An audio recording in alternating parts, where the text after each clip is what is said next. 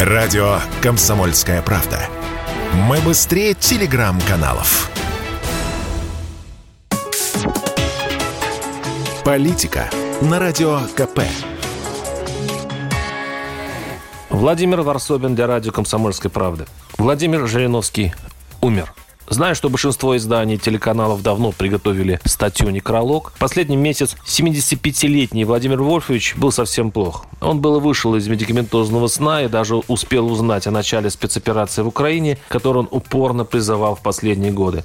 Но не выдержал. Отек легких, септический шок, снова кома. И начались эти страшные фальшстарты. Дело плохо, он при смерти, кричали агентства. Стабильное состояние, опровергала пресс-служба. Умер, утверждали в новостях. Не умер, дарил надежду спикер Госдумы Володин. И наблюдая, как сражается за жизнь Жириновский, мой давний оппонент по передаче на радио «Комсомольская правда», я просто не мог написать прощальную статью заранее. «С какой стати вы портите мне настроение, мое здоровье, Ворсобин?» Помню, кричал он на меня в последней передаче, видимо, уже зная, что подцепил вирус. Но дар пророчества не помог Жириновскому.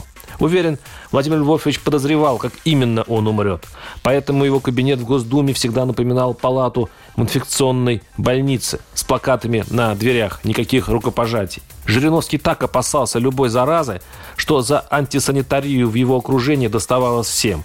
Все вокруг него бесконечно мылось, протиралось, кипятилось и светилось от стерильности. И если кто-то по незнанию или наивности вынуждал его к рукопожатию, лидер ЛДПР мрачно глядел на собеседника и тяжело, с гримасой, протягивал руку, после чего старательно протирал ее салфеткой.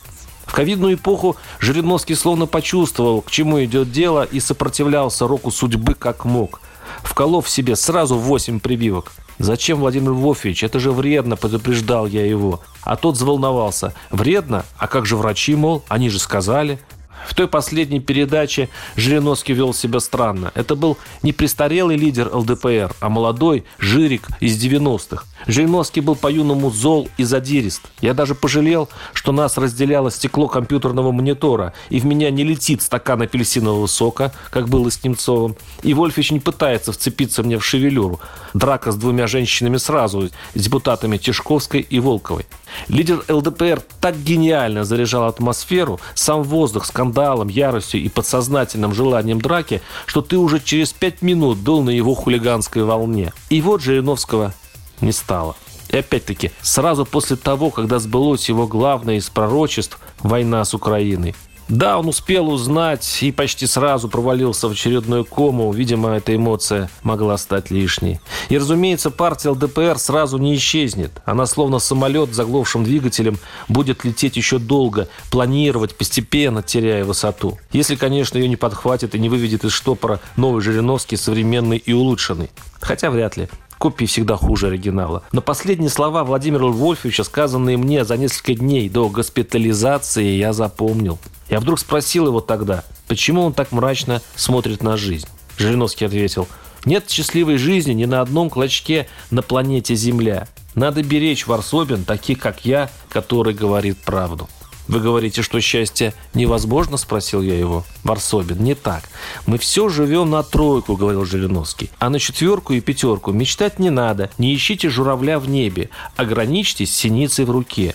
Нет счастья на земле, Ворсобин. А вам, интеллигенции, журналистам, нужно понять – горе от ума». И с этим Владимир Вольфович ушел.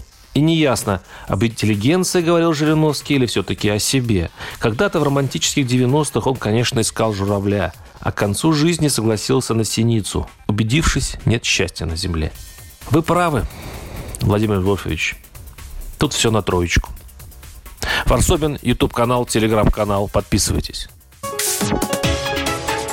Политика на Радио КП.